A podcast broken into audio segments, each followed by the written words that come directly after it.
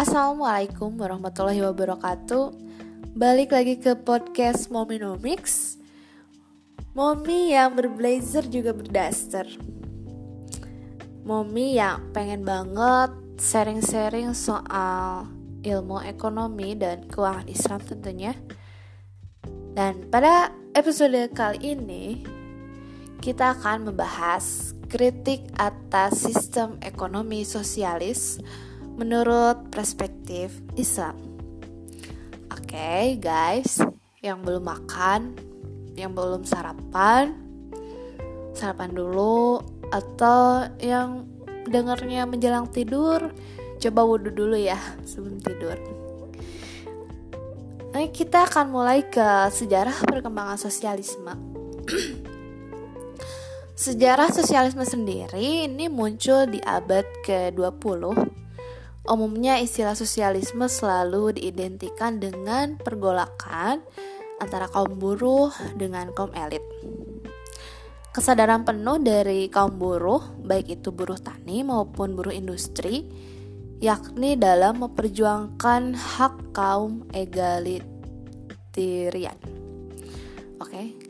uh, eh, Marx yang digadai-gadai sebagai arsitek sosialisme modern menyebutkan bahwa gerakan sosialisme ini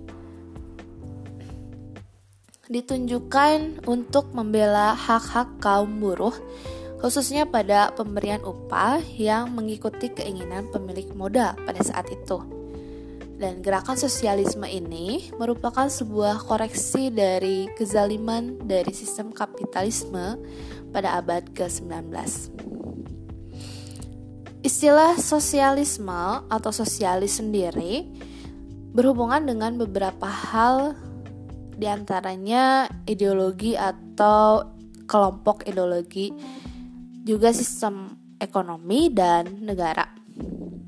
Penggunaan istilah sosial yang digunakan dalam berbagai e, perbedaan yang berbeda akan tetapi sebagian besar dari istilah ini berawal dari pergolakan buruh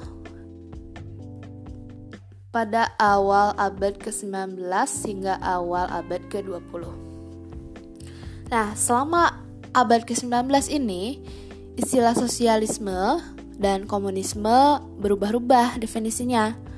Pada saat tertentu, sosialisme ini terkait eh, ide-ide uh, golongan reformis uh, reformis sosial tentunya ya yang dinamakan sosial Kristen dan sosial utopis.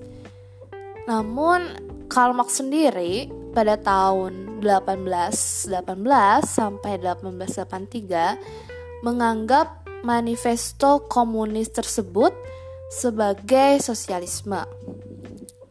Dalam penggunaan keseharian interaksi sosialisme digabungkan dengan komunis uh, dibahas, kedua istilah ini dianggap sama artinya, pahamnya. Nah, karena itu tidak salah jika pendapat al alamah Syahid Taqiyuddin Anabani menyebut sosialisme termasuk di dalamnya itu komunisme. Nah, guys, sampai gini, sampai sini mungkin apa baru mendengar tapi mungkin udah sudah sering mendengar ya istilah sosialisme dan komunisme ini adalah uh, satu ideologi yang berasal dari manifesto komunis yang dituri, ditulis oleh Karl Marx dan Friedrich Engels yakni sebuah manis Manifest Politik sendiri yang pertama kali diterbitkan pada 21 Februari 1848.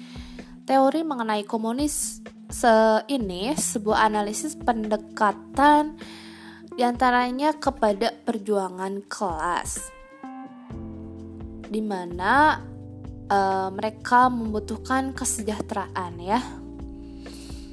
Dan kita kenal juga ada istilah sosialisme sejati.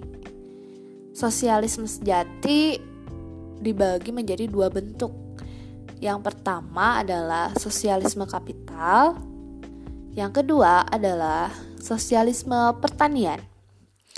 Pada intinya, sosialisme ini bertentangan dengan fitrah dan membatasi aktivitas manusia. Nah, kita kembali ke definisi sosialisme pertanian, di mana melarang orang untuk e, memiliki tanah. Ini jelas bertentangan dengan fitrah manusia, sebab keinginan memiliki merupakan salah satu indikasi, indikasi Gorizo Albago, yaitu naluri mempertahankan diri. Oh, jadi naluri mempertahankan diri ya guys. Kalau kamu ingin memiliki seorang, itu termasuk mempertahankan diri nggak? Nah, jawabannya ada di hati kecil kamu ya. Dijawab sendiri ya.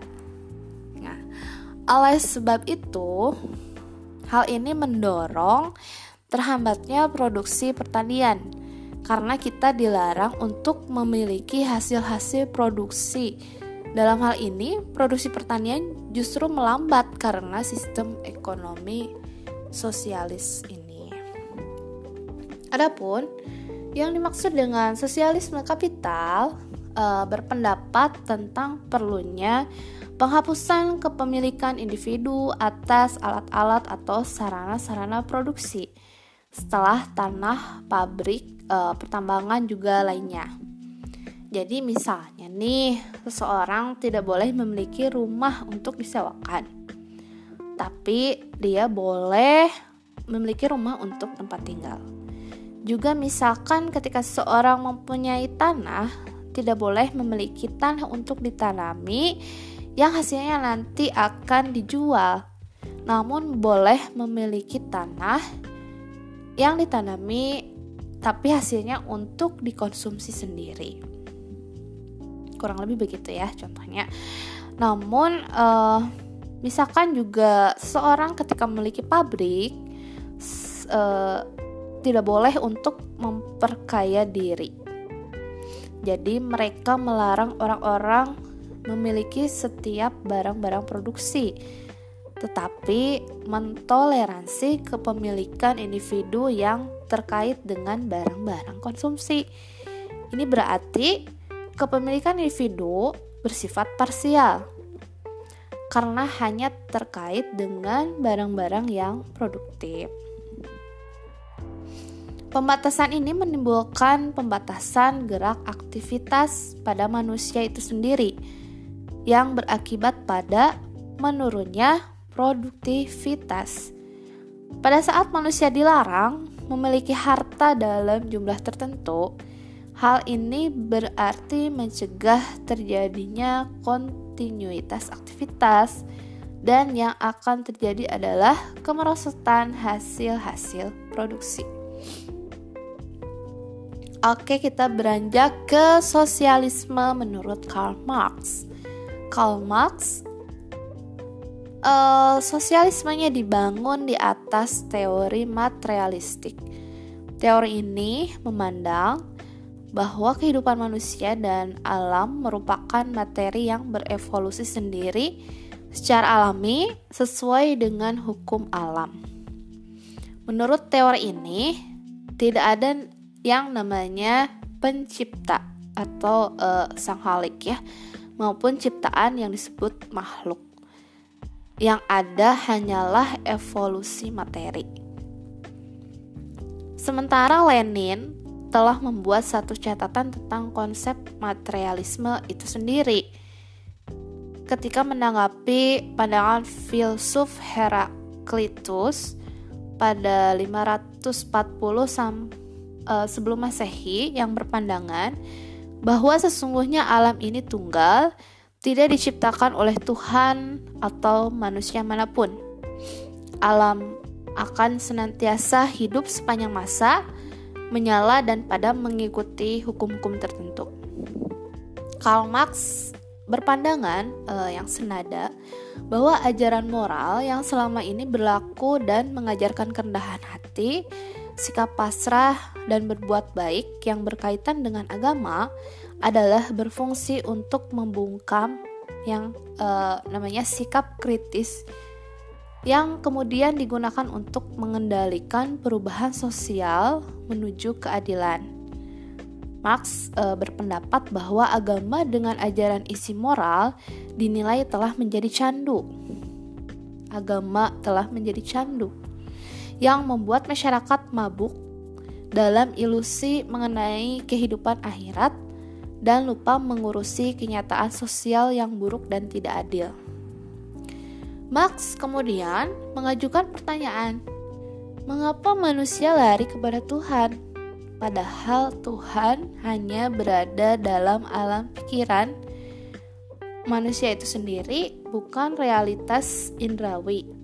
Kemudian Marx juga menyimpulkan bahwa larinya manusia kepada Tuhan adalah bentuk dari sebuah keterasingan sosial yang berwujud ketidakadilan, ketidaksejahteraan, dan ketimpangan sosial serta tirani. Jadi singkatnya Marx e, menganggap bahwa Tuhan dan agama adalah hal yang sekunder, bahwa keduanya itu adalah implikasi dari sebab primer, yakni ketidakmampuan manusia dalam menghadapi realitas sosial yang rusak e, akibat dari adanya sebuah ketidakadilan serta penindasan.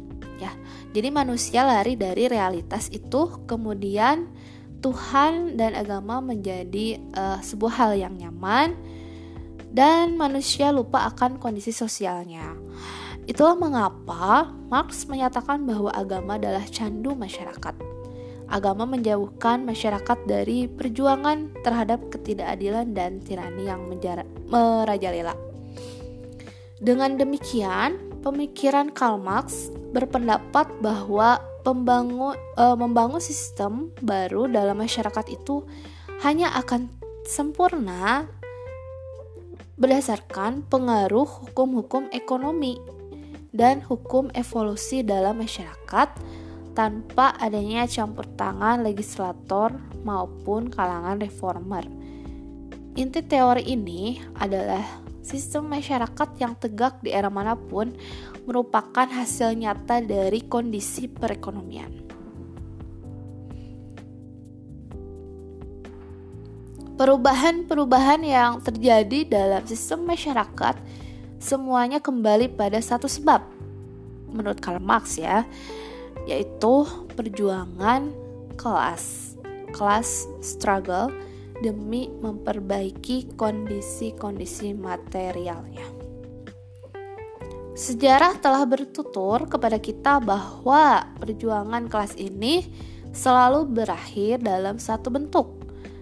Adanya kemenangan kelas pro, uh, proletar yang mas, uh, yang mas mayoritasnya adalah kaum borjuis. Kalau sekarang itu sultan lah ya. Ya, sultan bebas ya. Nah, inilah yang oleh Karl Marx dinamakan teori evolusi sosial. Inilah teori yang hendak dipraktikkan di masa depan, sebagaimana pernah dipraktikkan pada masa lalu. pada beberapa abad e, perjuangan kelas ya terjadi antara kalangan majikan dan budak, lalu antara kaum feodal dengan rakyat secara umum. Perjuangan kelas ini selalu berakhir dengan kemenangan kelas mayoritas yang teraniaya dan kelas uh, minoritas yang lalim. Namun setelah kemenangan itu, kelas sosial yang sebelumnya teraniaya berubah menjadi kelas sosial yang konservatif. Contohnya sejak revolusi Prancis, perjuangan kelas ini berubah menjadi perjuangan antara kelas menengah berjuis dengan kelas pekerja buruh. Yang lebih unggul pasti akan menjadi pengendali proyek-proyek ekonomi dan menjadi pemilik modal. Sebagaimana e, terjadi ya, pada kelas konservatif, di hadapannya bangkitlah kelas para pekerja yang pada sebenarnya mereka tidak memiliki modal ya, namun jumlahnya memang uh, lebih dominan dibanding kelas borjuis ini. Karena itu, selalu saja terjadi konflik kepentingan antara dua kelas sosial tersebut. Akibat, Akibatnya, konflik kepentingan ini terjadilah perjuangan kelas sosial hingga tumbangnya sistem ekonomi kapitalis. Pada akhirnya berdirilah sistem sosialis di antara runtuhan sistem ekonomi kapitalis. Kita dengarkan lagi nanti episode selanjutnya bagaimana aliran pemikiran sosialisme itu sendiri dan tentunya uh, sosialisme di mata ekonomisme. Jangan lupa ikuti podcast, klik ikuti, uh, subscribe ya. Wassalamualaikum warahmatullahi wabarakatuh.